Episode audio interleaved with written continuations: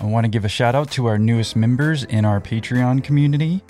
So let's welcome Barry Westbrook in Franklin, Tennessee, Kristen Coates in Newport, Rhode Island, Jennifer Kellogg in New York, Anthony O'Neill in Dublin, Ireland, Tim Elzor in Baton Rouge, Louisiana, Alicia Lee Watson in Charlotte, North Carolina, and last and very least, Tori Ruggles in Dayton, Ohio.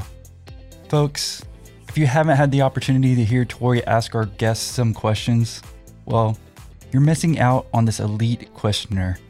Here's a preview of what you missed on our last group call where Tori was given the opportunity to ask our guest, Nicole Snow, a question.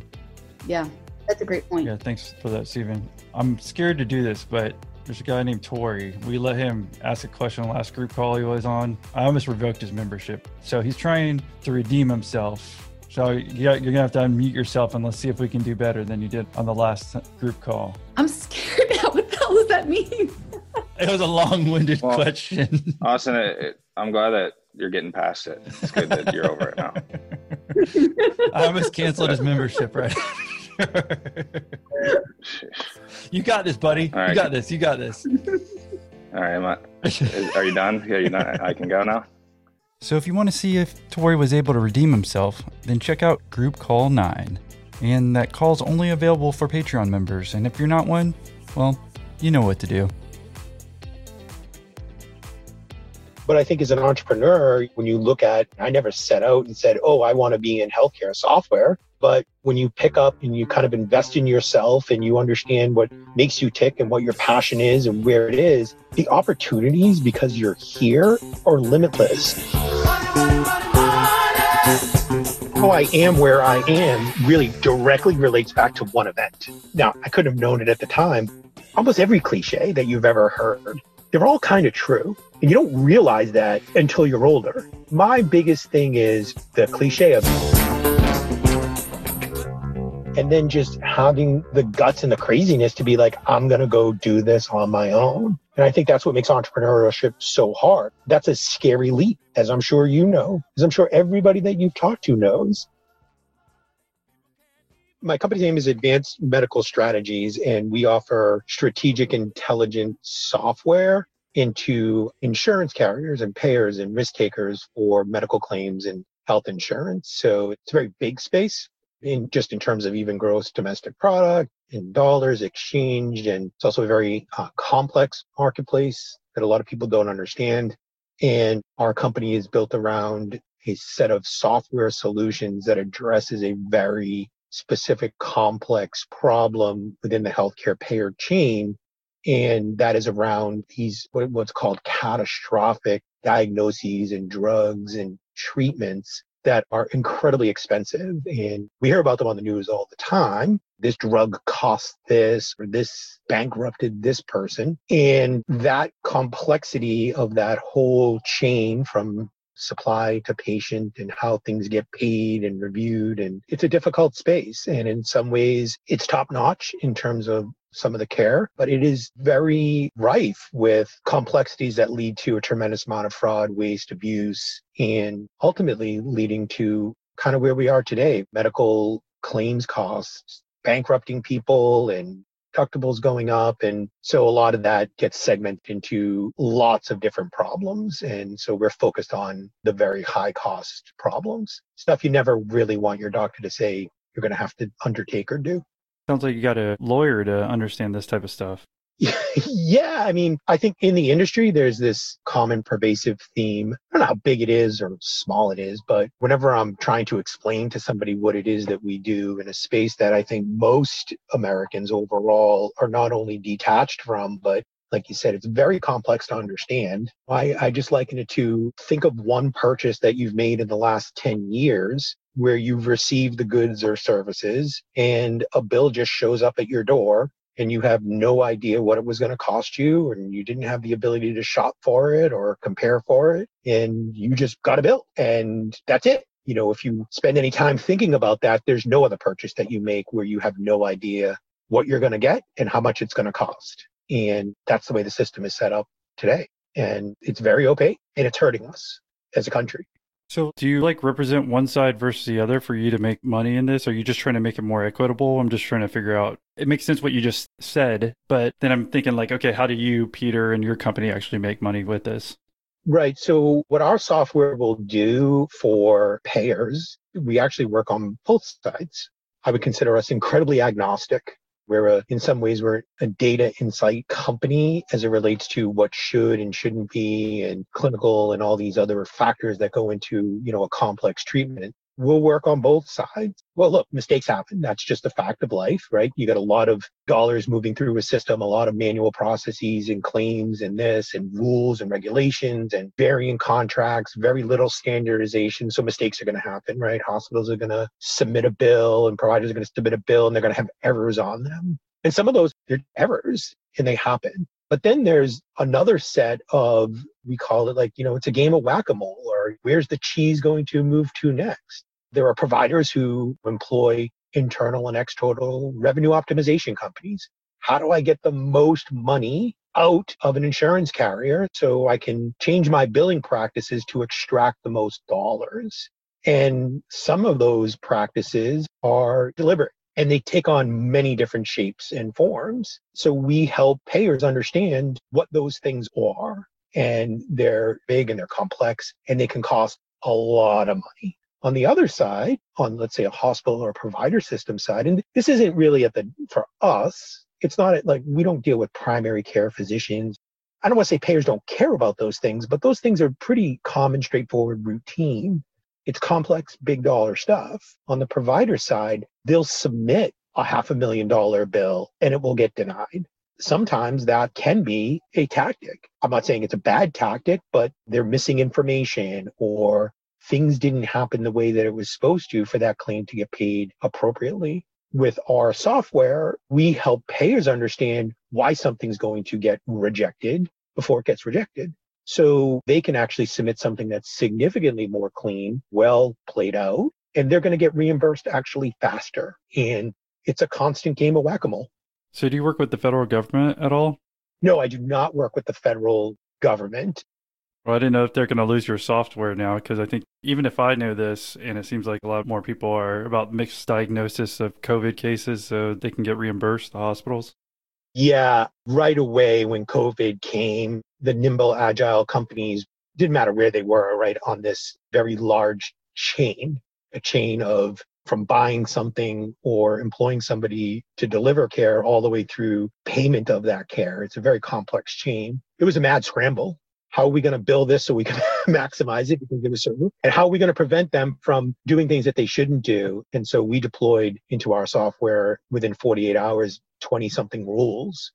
I mean who knows where this will be by the time your interview comes out it makes sense. Like if the federal government's going to reimburse these hospitals or whatever, they're going to purposely say that put them on a ventilator for 30 minutes and they get extra money. Like I really haven't talked about COVID at all really on this podcast yet, but it's just interesting. Like what you do is so in it right now. And especially with the billing factor. And this is going to be a forefront thing. I think that the federal government's going to have to figure out what the reimbursement to the hospitals and whatnot. Cause I mean, these hospitals, it sounds like a lot of them are go under because they're empty, right? I see also why they would want to bill it as a COVID case. Well, it's funny. What's happening really is, and it's kind of lost in the sauce. And if you read between the lines of what's being said, or if you're in the industry, you kind of understand this. And most Americans don't. And it's a real hardship for the hospital systems. This is very much a real hardship, certainly the ones where you have these hotspots. Right now, overall, if you look at the payer side of the equation, dollars out and claims in, claims in equals dollars out, the claims volume is down anywhere from 30 to 60% hospitals have shut down and only treating COVID patients, which means they're giving up their very lucrative other surgeries and other courses of treatments and all these other things that has lost revenue. And it's hard to think of a hospital as a revenue generator, whether it's profit or nonprofit, doesn't really matter. They have to generate revenue. So when your claims volume is down 30 to 60%, and the COVID cases aren't really very lucrative, by the way. In terms of overall costs, unless somebody is incredibly severe and on a ventilator for two weeks, these claims are not going to be very large in terms of what the marketplace would deem large. So their claims volume is down. They do not have the revenue. And that's a real hardship. Buried in that headline, which we've heard, I believe most people, is exactly what my company was kind of doing is sometimes that revenue and the profitability associated with that revenue is so outsized compared to what a normal functioning marketplace would dictate. You shouldn't pay $500 for a spoon, but they charge $500 for a spoon. They may get paid $250 for a spoon. So it's very lucrative. Right now, they can't sell any spoons. Appreciate that insight. But I'm just curious though. You said you're the actual founder of this company, AMS? I'm a co-founder with my sister. My partner is my sister, and she's an MD. Oh wow. Yeah, I was going to ask if you were a doctor. You didn't do the medical route. You're more the business side. Yep, we just took two totally different paths. She was an MD. She was in practice for a number of years, and then she kind of went on a different path, and we ended up merging back together in 2003, which is kind of where we got started. In different company then. This is, you know, it was much more in a consulting fashion then. And then I ended up coming on full time in 2007, you know, kind of get helped her build that business and get it kind of going. So yeah, we co-founded it together. We entered into the software business from our experience on the other side about five or six years ago and really have never looked back. We've brought on a tremendous amount of clients, have grown the business exponentially. I just joined Patreon to support you guys. So that's something that helps you guys out, keep doing what you're doing. That's cool, you know? Yeah, I appreciate it. With the Patreon membership, you get this one on one call. Plus, we're doing two group calls a month now with past guests. Plus, there's an exclusive Patreon feed where you get special episodes if you're a Patreon member. Oh, man, nice. I'll have to listen to too. Awesome. Well, you say you're with your sister too as a co-founder. So, I mean, as children, did y'all brainstorm this idea that y'all would come together and have a healthcare software solution? not even a little bit. This was never planned out. This is just not anything that we were like, oh, we're going to end up working together. You could just not even a glimmer of a thought of an idea. Our paths just ended up merging. And for whatever reason, it's two halves of one brain that we are able to put together something that the industry hasn't seen before. And it's random. It's really inexplicable. I was kind of joking because, yeah, it seems it'd be impossible to brainstorm that up, especially as children. It's so interesting. At least you're saying your sister had a medical background because if you didn't at all, I'm like, how the heck do you even get involved in this? Before we reel it back real quick, how big is your company today, just so we can get a broad view of how many clients you might have or employees, et cetera? Yeah, we have over a hundred clients and we have 25 employees. We're based actually out of Boston. I live in in Charlotte, and I usually tell you know I commute back and forth. Well, had commuted back and forth. I left the Boston area. It'll be three years in July. Just I was just tired of the weather, and we have kind of employees. Most of them located, but we have employees in all different states if we want to reel back, I'm just trying to figure out what are the most interesting parts of the story because maybe that young entrepreneurs or any business owners could learn from in yours. Normally, I do take it kind of chronologically, but I don't know as far as it might be a little better if we just jump to what do you think are the most interesting points here in your story to help these people who are listening now? Yeah, I was thinking about some of these different macro type of things of what's you know the three things you can point to in all those you know, typical kind of. Give me the three secrets, Peter. That's what everyone wants to know. I know the three. There are, you know, everybody says, "Oh, this is the secret." I'm just not that type to buy into that. I'm an analytical type of person. I like to create order out of chaos. So to me, it's all of those cliches that you hear where you talk about persistence or almost every cliche that you've ever heard. They're all kind of true. And you don't realize that until you're older. And that's the funny thing is it's not what you know, it's who you know, right? That cliche where you're like, uh, you know, and you just kind of roll your eyes when you hear somebody older say it, or however many of them there are out there. They're all kind of true. And you just, my biggest thing is the cliche of like, you have to find something that you're passionate about as really the most important thing because I don't feel like I work, and I generally mean that. And I think most of the people in my organization would say I work incredibly hard I think they work incredibly hard. I think I have an amazing team and they're all so bright and you know they're between clinical and data scientists but I don't feel like I work because I think if you have something that you're passionate about or you can understand what motivates and drives you you can be successful at anything that you really want to do so I don't think it's just one individual thing it's just how do you feel about what it is that makes you tick? And can you apply that into something that gets you excited? And for me, it certainly wasn't healthcare, not even a little bit. I came out of the service industry. I came out of the restaurant industry.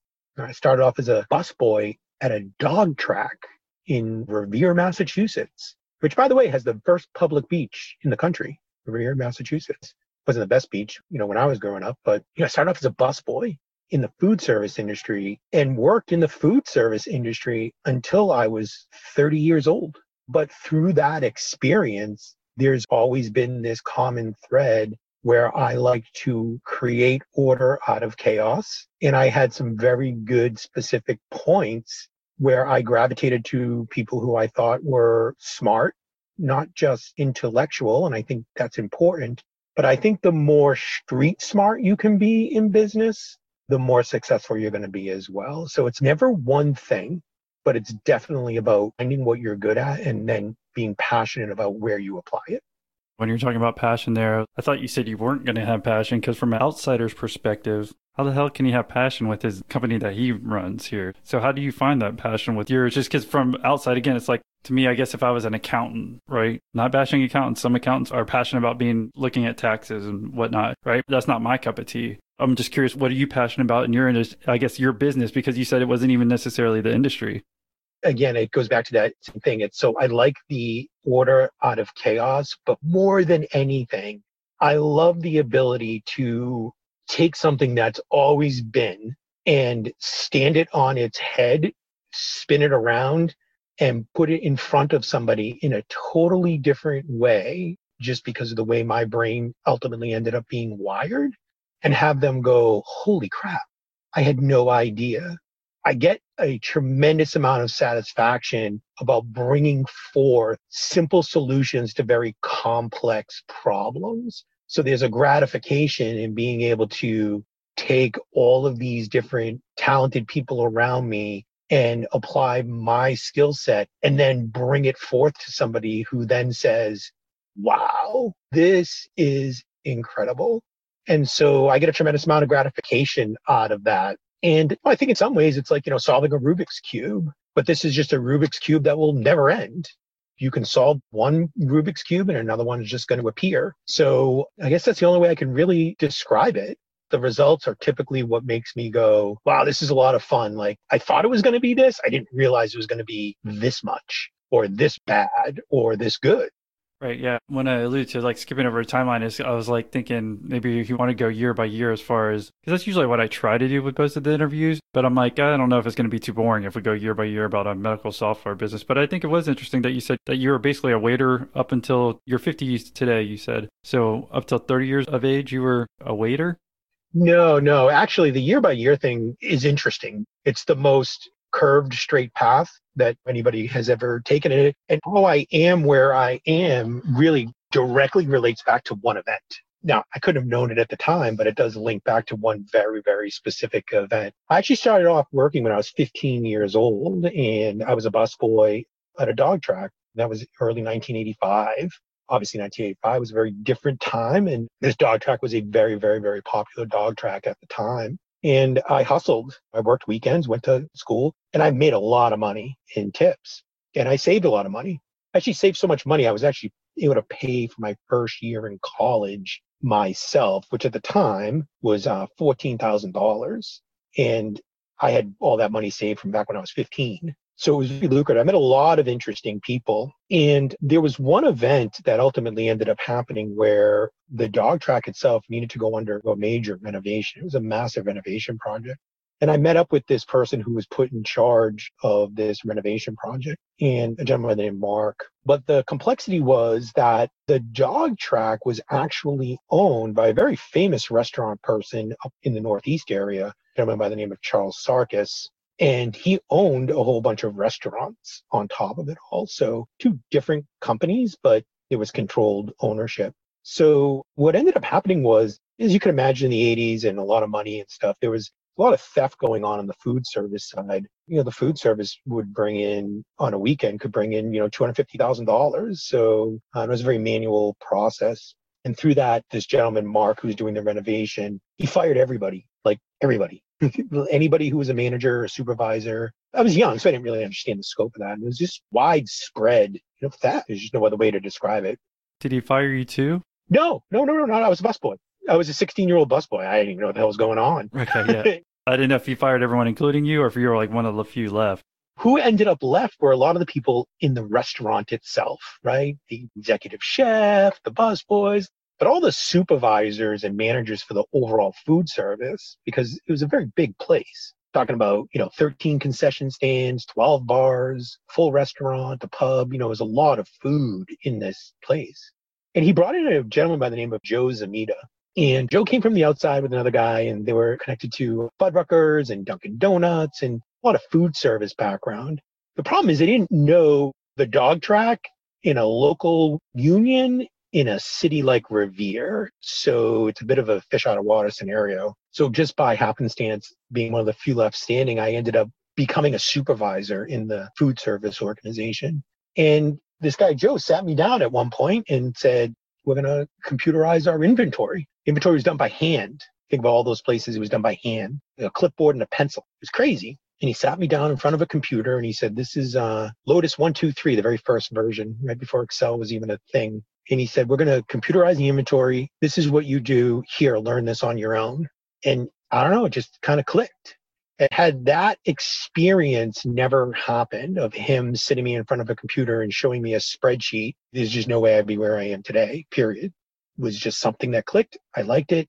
And that launched my career through the restaurant service company through the company where I eventually graduated college. Then I went to do store openings on the restaurant side. Then I became the vice president of IT. Then I became the CIO. I was there through the year 2000, changed over all their computer systems. And that's how I ended up in the restaurant business as long as I did. I started off as a busboy and I left as the CIO. And when I left, it was the year 2000, right after the Y2K, everybody was freaking out I had a beautiful office. I was on Boylston Street in Boston. Beautiful part of my job was incredibly stable. I was 30, you know, I wasn't married, didn't have any real responsibilities. And I had implemented Oracle software to, as part of this Y2K changeover. And I met up with these group of guys who were technology guys who had a small company and they were part of the technology stack that did the Oracle implementation. And it was midnight on 2000. I was sitting in my office because, you know, everybody was freaked out. The world was going to collapse. Most of us knew it wasn't. And these guys came by, a gentleman by the name of Rick and a good friend, um, Michael, and they just checked in, you know, and hey, is everything okay? And I just thought it was really nice of them. Like, what vendor just comes by at midnight to make sure everything's going okay? maybe they wanted to do first night too, but they definitely weren't that type. And we were just talking, and they said, you know, geez, do you know anybody who wants to kind of help us in a financial president type role? We're trying to grow our Oracle consulting company. Oracle would has their own consulting, but then there was this whole ecosystem of vendors who implemented Oracle and did all these other things. And I just printed out my resume and I handed it to them. And they were just like, why would you ever leave this? Like, why would you leave your job and again, you know, I was just 30 years old and I wanted to have the challenge. I wasn't going to go any further. And I just thought, like, wow, this could be really fun. And I could run this business and I could do these things. I had done so much with technology and finance and all of these things that I thought it's a skill set that I could really grow. So I joined up with them in 2000. I left and we built this company called Scepter Database Consultants. We built it, grew it, and we sold it in 2005 to an Indian offshore firm because that was kind of what was going on. After that, I stayed on for about 18 months. It wasn't the right fit for me working for a big, big Indian company. And my sister had just gotten this thing going. And I was like, geez, you know, I think I could help you grow this. And we started. And then it took me about four to five years to really understand this industry. And then I was able to put together all of those skills that I had learned to say there is a better way to do this and combine her knowledge with my skill set and develop the software. Yeah, it's quite a learning curve. You're saying four to five years? It was the hardest learning curve I've ever had. I mean, I believe you. I can only imagine, especially when we've been talking about COVID and all those changes right now coming in. But you're having to deal, go back and imagine look at hospitals and everything and looking at thousands of different cases. It just sounds like you fell in love with databases or spreadsheets at 15 and up to this point it been kind of you were able to figure it out but then this is just even though it's still numbers it sounds like you have to learn a new language it would seem like like it's me learning French and I don't know any French, but I still understand how sentences are formed.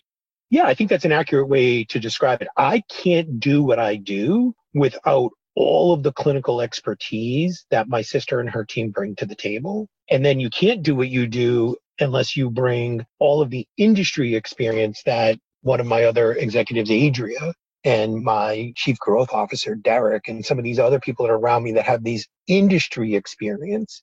But the ability to translate that knowledge and that experience into a user interface, an experience on a piece of software was my skill set. And, but it can't be done without understanding all of that language and what that really means. So I'm in a lot of calls often with clinical people and MDs and pharmacists, and I still trip over the words. Like I can't pronounce half these drugs. My sister laughs at me and but I understand. I understand why it's there, what it's doing, what it means, and all those other things. But I just couldn't do that without those clinical people. I really wanted to like have a small membership where I can have a community because long term that's going to help everybody else out more. In all honesty, I feel like you could even charge more. To be honest, I would have spent a lot more. Don't charge me more now, but I'm feeling you. I would have spent a lot more. Some of these meetup groups that I go to, they charge like fifty dollars a swing, and, and there's not even a lunch or anything provided. Just a one-time meetup. Where this is, you know, a monthly thing with a lot of benefits and a lot of great connections. I mean, for someone like myself, I feel like if I met one person over the next year, you know, it brought me a tremendous amount of value. And I think you're selling it too cheap almost. I mean, in all honesty. Mary said that she had the whole, you know, thing that sparked this conversation is I guess she had a marketing company on and now they're helping her. They got her in Asbury Park Press, which is a local paper here, but she did like over $15,000 in business just off of them getting her in that article. And they've also gotten her in a ton of other things. I mean, she said, you know, listen, it was one phone call for $15 a month. It already brought me over $15,000 worth of gross return. I mean, that's just tremendous value, in my opinion. If I can even get a fraction of value like that out of any of these calls, I mean, it would be worth $100 a month to me at this point, you know? Could you tell us when your sister started a company and when you came in, you said obviously there was a big learning curve, but maybe just to emphasize one more time what you were trying to implement, what your software did versus I guess there was nothing like it at the time? Yeah. What happened was, so she was growing a business. She was with a company called EHR She's one of their early employees, I think like employee number seven. And she left maybe about five years into it because she kind of saw this other side of the business, which was large insurance carriers taking on a lot of risk on very expensive cases. And she kind of saw a space that she liked and that fed into her skill sets. And she just started off on her own with nothing. Just, hey, I'm going to do this. And she got some support from my dad and some support from me. And when I eventually sold with my partners the database consulting firm, it was small. And so I was like, well, financially, I could, you know, withstand a year or two of being okay. And so when I came on, I spent that amount of time of really just trying to understand what is reinsurance? What is stop loss? What is the difference between a PBM and a medical clinic? It's just a language and you know i came from a background where you'd have to go into these large multinational companies you know implement financial or manufacturing systems or all kinds of complex oracle software. I would completely understand their business. Now all of a sudden i'm in this sea of like what? Like i don't understand this at all. It just makes no sense to me. So she had to work with me and she worked at it pretty hard. And basically the business was consulting. I have these large complex claims. Clinically what do i need to do? What do we think it's going to cost? How do i know what this might cost me next year you're talking about medical bills that can be, we just had a client who got a $12 million medical bill. That was after a 50% discount, right? So there's a hospital out there that just sent an insurance company a $24 million bill. That happened. Yeah. What do you get done for 24 million? I'm just curious. Unfortunately, this is very common. It's uh, two premature babies. Now, look, they've got exceptional care. It's not $12 million worth of care. And that's the problem, right? That's the problem. What is it really? What should it be? People don't realize hospitals can charge whatever they want. There's nothing preventing a hospital from charging $5,000 for a spoon. There's nothing. You could go out right now and look up something on a hospital's charge master and you'll see a price for an aspirin of $75. They can do that. There's nothing preventing them from that uh, it gets into a whole other argument. So we were doing these consulting things. And after a while, what I real quickly realized was there's so many of these problems and these complex cases. Why can't a piece of software do this before things get actually paid? Why can't we better pull these out and examine them for the right reasons to prevent all these problems on the back end? And I was kind of laughed at internally, industry wide, where I would talk to different people. But I just knew, like, no, this. So the joke internally in the family is I had to like crack open my sister's brain and say, take me through all of these experiences that you've had on this consulting level. I understand enough now about the industry. Tell me how you do what you do because I'm going to turn it into software. And she was like, absolutely not. We laugh about it now. I never listened to my sister's first answer. I just let her first answer be whatever it is. And then, right, persistence comes up. And about three months later, she came back and she's like, well, and she started kind of explain it. And I set up a spreadsheet, right back to spreadsheet. And I said, lay it out like this for me. And then in my spare time with my friend, who's now our CIO, we put together a system. Yeah, I was going to ask this in your spare time. As you said that, you're reading my mind. I'm like, so for your spare time, do you like just clean your house or what do you do? It seems like the organized stuff from chaos, you said. Yeah, my wife's the organizer. No, no. I mean, I love spending time with my son. I love playing basketball with him. You know, I'm very involved in, in what I can do for my family. I'm not the most social, gregarious, going out type of person. So I pretty much follow my marriage vows where I just tell my wife, hey, I'll just hang on to the tail of your kite. So that's basically what I do in my spare time is hang on to the tail of her kite. And she's much more outgoing and social. And so it's good for me. Whatever we're doing, I'm just holding on to her kite. And I'm good with that because it's nice not to make decisions sometimes. Yeah, it sounds like because you got to make a lot of them at work. I mean, all of us need some type of chilling your mind out, especially if you're pouring over data, like it sounds like you do constantly. Is it best to think of your company, at least when you got started? It makes a lot of sense what you're saying. And you're saying it could be beneficial to multiple people, not like only the insurance people, but maybe the hospitals on the efficiencies of what they charge. It sounds like maybe you've expanded the software from even what it initially was. But are you thought of, were you like an arbitrator to an extent of this is what our software does to make sure that things are in balance? I like to consider ourselves like a neutral party.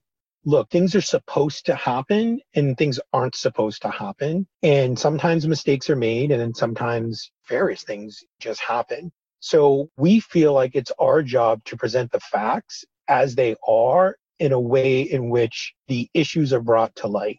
And what happens from there ultimately can go multiple different ways. It can improve policy for an insurance company they can turn around and say, yeah, we didn't realize we were maybe doing A, B, and C. And now that you brought this to light, we can be better at our pre authorization and move these things through quickly.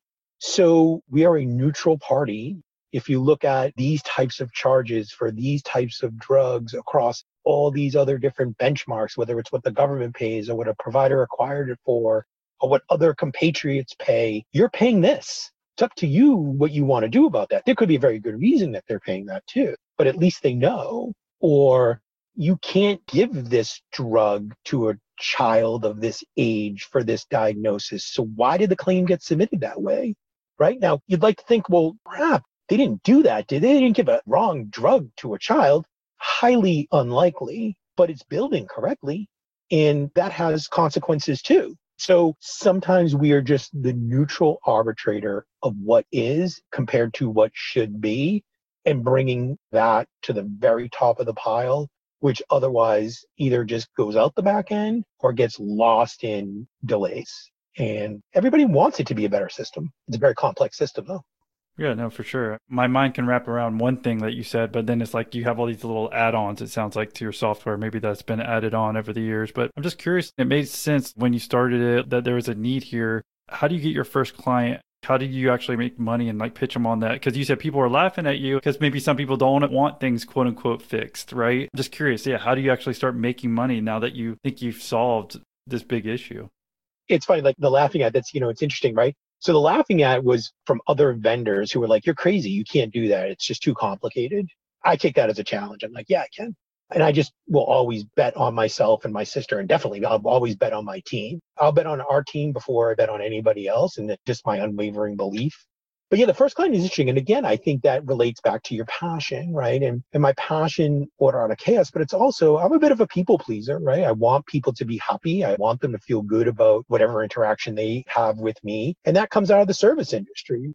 The two tenets of our organization right now are one, service, and two is great product in that order. And that's why I have people from other industries just like me who have no experience in this whatsoever, but they have great service experience. We can work with that. So the first client, when you come up with this idea of, hey, I can take this piece and I can do this, yeah, I'm skipping over a lot, but yeah, could you say specifically? I think it might help people just again because your stuff's so complicated. If you remember exactly what you solved for that first client.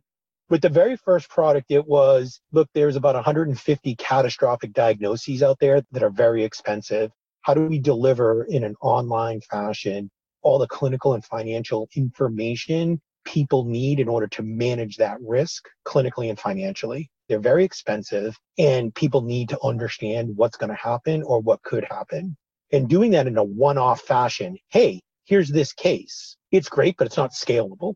It's also very hard to aggregate enough clients and do that so my business model at the time was well why don't we just give them the information they need in a steady repeatable fashion and just keep doing what we do and then sell it as a subscription that they have access to. And that was our very first product just around complex diagnoses about 135 of them. It's 250 now with multiple other tenants off of it. And because of the relationships it's uh, this all comes down to relationships right? It's not what you know it's who you know. And we had had assembled a board of advisors with some industry folks we presented them what we did and i basically said what would you guys pay for this? And they were like this is incredible. We pay this. I was like okay great. And then we launched our first product in september which was an optimal time for the industry. Called underwriting season. Yeah september when what year? God yeah september 2000 I want to say 14, 2014. We've been in business since 2003 at the time. So it's a culmination of all that knowledge and experience being put into a software package. We did a demo to one of our long-standing clients, wonderful woman out of Connecticut. Her name is Janice. And I don't think we were 20 minutes through the demo, and she's like, "How much is it going to cost? Send me a contract." And we just never looked back, and we just expanded it from there. She's literally that's it. So how much did it cost them? At the time, she was the very first person to cost nineteen thousand dollars a year for that particular product. Is it like 10 times that amount now? No, for that product, that's one of the things I actually prior So We actually have three levels now. So you can still buy that same exact software if you're a stop loss or an MGU, very specific type of client at a certain level. You can buy it today for $25,000. The most expensive package is 40. But you're offering our listeners a discount right now, right? Where they can buy the software and just look at it for fun? Sure, we always do that. I mean, I think that's part of what it is that we do. We always demo it and we always let people kind of have at it. And because there's just nothing like seeing it and using it and doing it. Our biggest hurdle overall is well, we've been doing this the same way for 25 years. Why change now? So we had to build a software product to answer that question. Why change now? And that's a much bigger software solution set with a much higher price tag and identifies hundreds of millions of dollars annually. So that's why you need to understand it. I believe you, especially if you're in it. But I was my jokes usually don't work out very well. I'm just saying most people listening probably right now don't want to look at that data and probably pay any price tag to look at it. I would venture a guess, like most of my conversations, right, in general, is I don't get to talk about what I do very much, right? Because exactly, most of your listeners are going to be like, I don't care about that. I think it's interesting. This is a business idea that is hard to think of, especially if you don't know anything about it, right? Like, I don't know anything about the health field specifically. It's just amazing how many niches there are within any industry where you can make money. Oh, yeah. And as an industry, right, as a portion of GDP, there's nothing bigger. So it is the biggest. And there is a massive ecosystem from the ground up on our healthcare system, identifying varying degrees of all the things that we're talking about at varying levels. And now it's getting even more, it's getting more data driven finally. You know, the industry is pretty far behind. So now there's going to be even more companies popping up. You have things like social determinants. You're hearing that with COVID 19 right now why are African American and low income disproportionately affected and all those things. Those type of social determinants apply to lots of other things too. So the better the industry can understand those things, then the better they can address them, the better medications come out. So, you know, it's an ever evolving massive marketplace. And then there's some insurance companies and hospital systems that are a marketplace unto themselves, right? We hear the words like United and Cigna and Aetna and Humana each one of those insurance companies, those five insurance companies probably cover 75% of the American population. One of them is a marketplace in and of itself, in a huge marketplace. So it's wildly complex. And as Americans, we are very detached from it. We only get an explanation of benefits and how much your copay is, and you have no real stake in the game. And that's a bit of the problem too. But the system's set up that way that you can't have a stake in the game. You can't call around and say, you know, Austin, if you were like, hey, I need to get a CAT scan or something, you know, an x ray or whatever, you can't call around and say, how much do you charge? They're going to say, what's your insurance? I don't think you dealt with vets. You deal with vets? Not vets. I was just saying you. I know, but you said, yeah, to get my cat scanned. Yeah, yeah, no, no, yeah. CAT scans work on both cats, dogs, and actually humans. Oh, yeah, they do. They work on both. They work on all kinds. But yeah, you can't shop for it. But at least at a vet, you can. If you want to get your cat scanned, I agree. By the way, I'm not that dumb. That was another joke. So you know what? I'm slowing the uptake. I'm, I'm slowing the delivery. It's all right. uh, yeah. It actually made a perfect point because I thought about that right as you said that. But it's like you can actually call vets, right? And figure out how much it costs. Like it's funny that you brought up CAT scan. It made me think of that. And you can't really do that with, you're saying real healthcare. I guess if I'm going to hospital, I guess if I break an arm or something else, you're saying basically? Yeah. How much more complicated it is for, and it should be pretty simple, you would think, because we're like dealing with us as humans versus like I can call and get my animal or figure it out elsewhere. So, Yeah, you can't. I mean, some basic services, you're going to be able to do it. A whole bunch of it's going to be, well, what's your insurance? Because you don't pay, your insurance company pays, and they have exactly. all these other underlying things going on. So when you're in a very stressful situation, God forbid you get diagnosed with cancer, you just want to be cured. You want to be cured. You're not worried about the financial impact of that. Yeah, you optimize for life at that point in time, not uh, financial obligation. without a doubt. And that's the most important thing. And everybody can get rallied around that. At what cost to you financially too? And if you can't understand what that means at some point, you're forced to make these horrible choices and decisions. And nobody should be confronted with that, uh, particularly at that time. It's sad. It's, it's tragic. And I know I got listeners in Mexico. I'm not hating on it at all. Maybe I have to go to a different country like Mexico to get something done because I can't afford it in the US, right? Yeah, right. And then that brings with it its own set of scary propositions. right. But again, you talk about the ecosystem, Austin, you're picking up on things that a lot of people maybe don't pick up on, but that is literally called, there's a whole industry called medical tourism. There is an industry where you pay vendors and you can get the exact same drug for hepatitis C and get flown to the Cayman Islands, get the drug, get all your expenses paid for, everything, and pay 50% less than if you did it here. And if maybe you- pay for it all yourself versus even using your interest. That's a discrepancy. You're saying like in all these different places, whether some places in Europe you might go to get something done or second world countries or what Thailand, I think a lot of people go there to get stuff done. It's like, I guess you called it medical tourism because what's interesting, I think everyone understands by now how complicated your business is. But I was going to ask, is it only in the US? Because even just thinking about this worldwide, I mean, we're just talking about one country here because things have to switch country to country. they do switch country to country. I think every system will always have its pros and cons and issues. So whether it's a nationalized health system or set up kind of the way ours is, I think there's always going to be those problems. But I think as an entrepreneur, when you look at, I never set out and said, oh, I want to be in healthcare software. But when you pick up and you kind of invest in yourself and you understand what makes you tick and what your passion is and where it is, the opportunities because you're here are limitless. It's just kind of incumbent upon you to say, what am I good at? What am I passionate about? Who can I surround myself with that I can lift them up and learn from them and they can learn from me? And then just having the guts and the craziness to be like, I'm going to go do this on my own. And I think that's what makes entrepreneurship so hard. That's a scary leap, as I'm sure you know, as I'm sure everybody that you've talked to knows. Depending on what time of life you're at, sometimes it's scarier than others for me it wasn't scary at the time but there's been plenty of scary times along the way where you're just like holy crap so there's always opportunity out there i always go think it goes back to you've got to understand yourself to the best of your ability without that i don't know i don't know how you can be happy and successful and i think they're hopefully linked So yeah, I appreciate you uh, becoming a Patreon. Yeah, thank you, man. I've been listening to your show for I don't know, the last couple of years. I always listen to it like when I work out. I like how you like really dive in instead of just asking like the typical questions, like, okay, tell me more. What was the challenges? How'd you overcome it? Cool. Yeah, no, I appreciate it. So why do you want to become a Patreon? I just yeah, I just want to support you, man. Any feedback you have for me to try to get more members? Because it'll help you and other people the more members I can get. I didn't know what the pricing was. I just kind of glanced at it and such a amount that people it's like a Netflix model. It's like, oh whatever. You know, you would finally check in once a month and still, you know, it's adding value. I think just kind of like saying, guys, it's only like, you know, it's only three cups of coffee.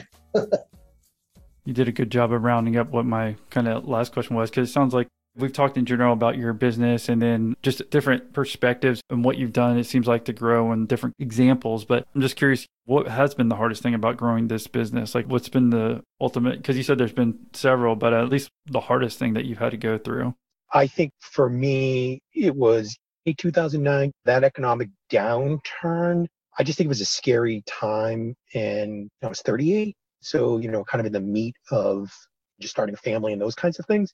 And then, like, the evolution, right, of recognizing that we were in a business that I didn't necessarily think was scalable or sustainable.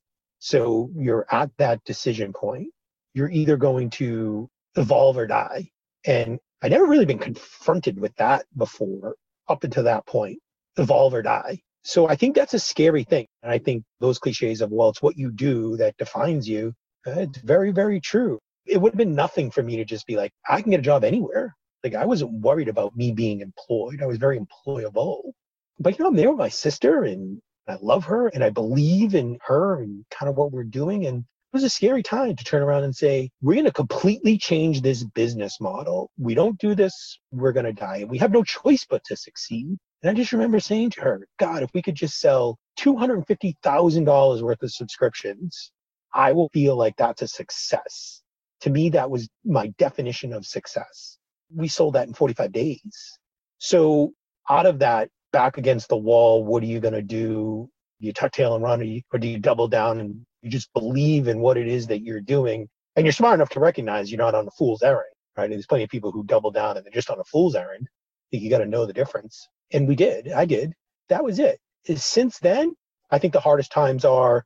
Do you mind walking us more in detail what that transition was? Because you said there was like a switch. You had to have a pivot, like the way you were going to make money for the business. Just walk us through what you were doing before, then how you were able to make money. Because again, this is something that I think a lot of people could apply. Maybe everything else is going well in their business, but they've got to switch their subscription model or something in order to make this thing work. Yeah. So I came out of an industry that built kind of a business based on a subscription based model. Anytime you can have like steady, predictable revenue, you're not worried about where your next meal is coming from.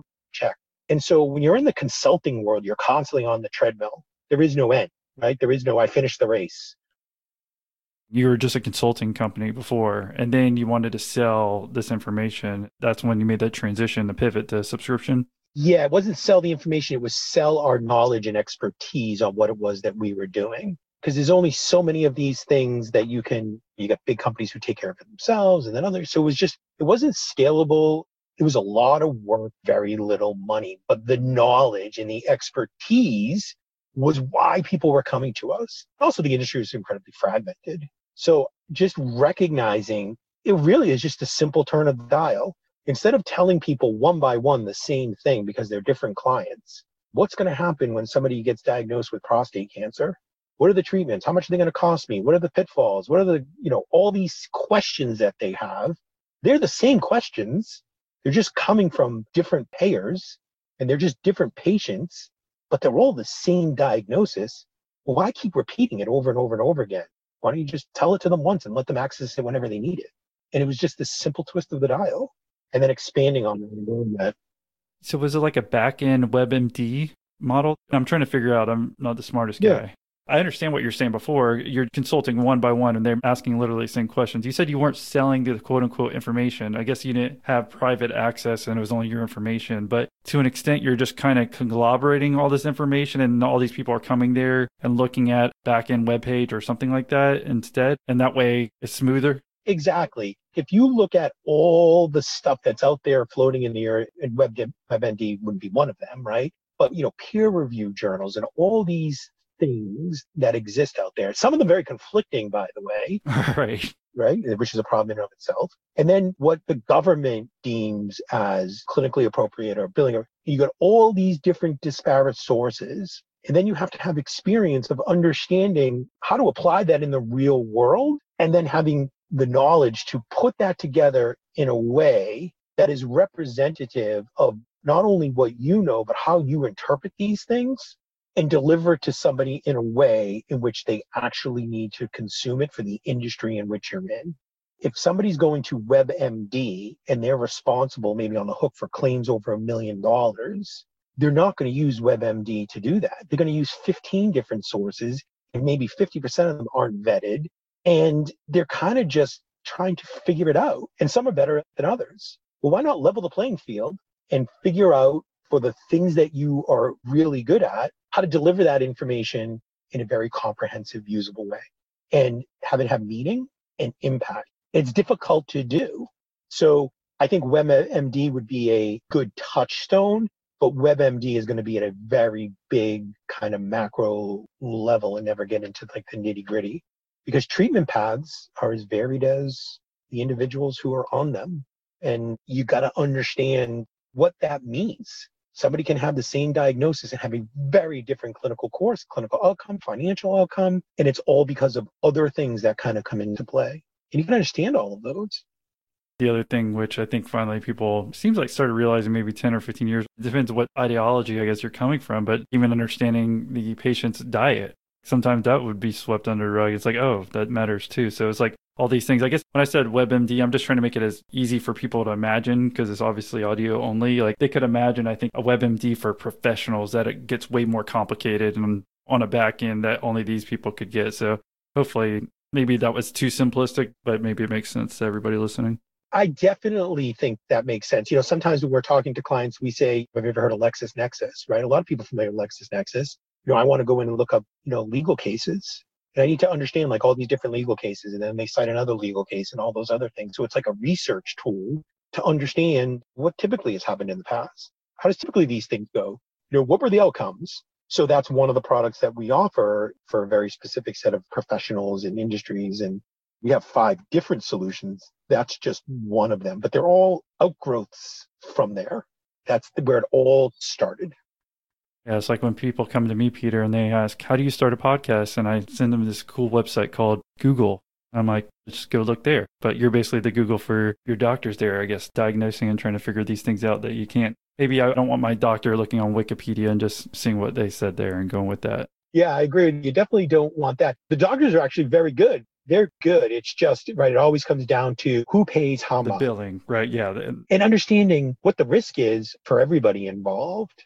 No matter who you are, if all of a sudden you have a twelve million dollar claim land in your lap, that's bad for everybody. And so, how do you manage that? How do you see it? How do you predict it? That's a big part of what we do. And sometimes the answer is you can't. It just happens, but it shouldn't be $12 million, right? And that's where you start to uncover why are they charging what they're charging? That shouldn't be allowed, but it is allowed. Well, Peter, thank you for coming on and sharing your knowledge. Do you have any last words of wisdom for anyone who's listening? Find your passion and then apply it to something that you think is enjoyable to you. And I think you'll be successful. And every one of the cliches, unfortunately, they are all true as much as you hate hearing them. Right. No, I had you written down as Peter the cliche guy. So I appreciate that. If people want to reach out and say thank you for doing the interview, is there a best way for them to reach out and say thank you? Yeah, sure. It'd be my email, which is pborans, B O R A N S, at mdstrat, S T R A T com. All right. Well, thank you for doing the interview here. Thanks, Austin. Have a great day.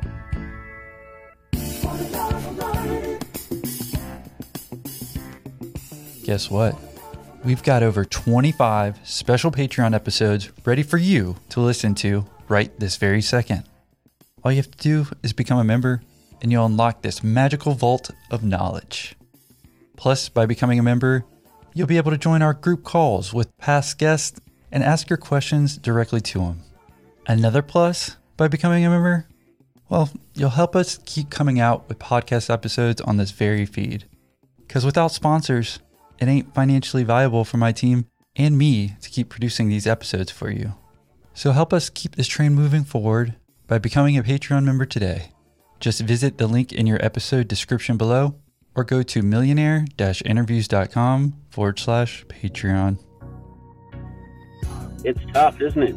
but that's to a podcast that goes to like 30,000 people. So it's just like there's wow. so many people who listen and don't do anything. You know what I'm saying? I want to give you credit for what you're doing because I'm sure there are a lot of people listening, but I was curious how many people are paying. I mean, for me, my dad even said, Bren, why are you paying this guy? What what's he giving? I said, it's I want him to keep going. That's why I'm paying. Yeah. You know, and I do believe in pay it forward. It's not a lot of money, and you know I can do the math.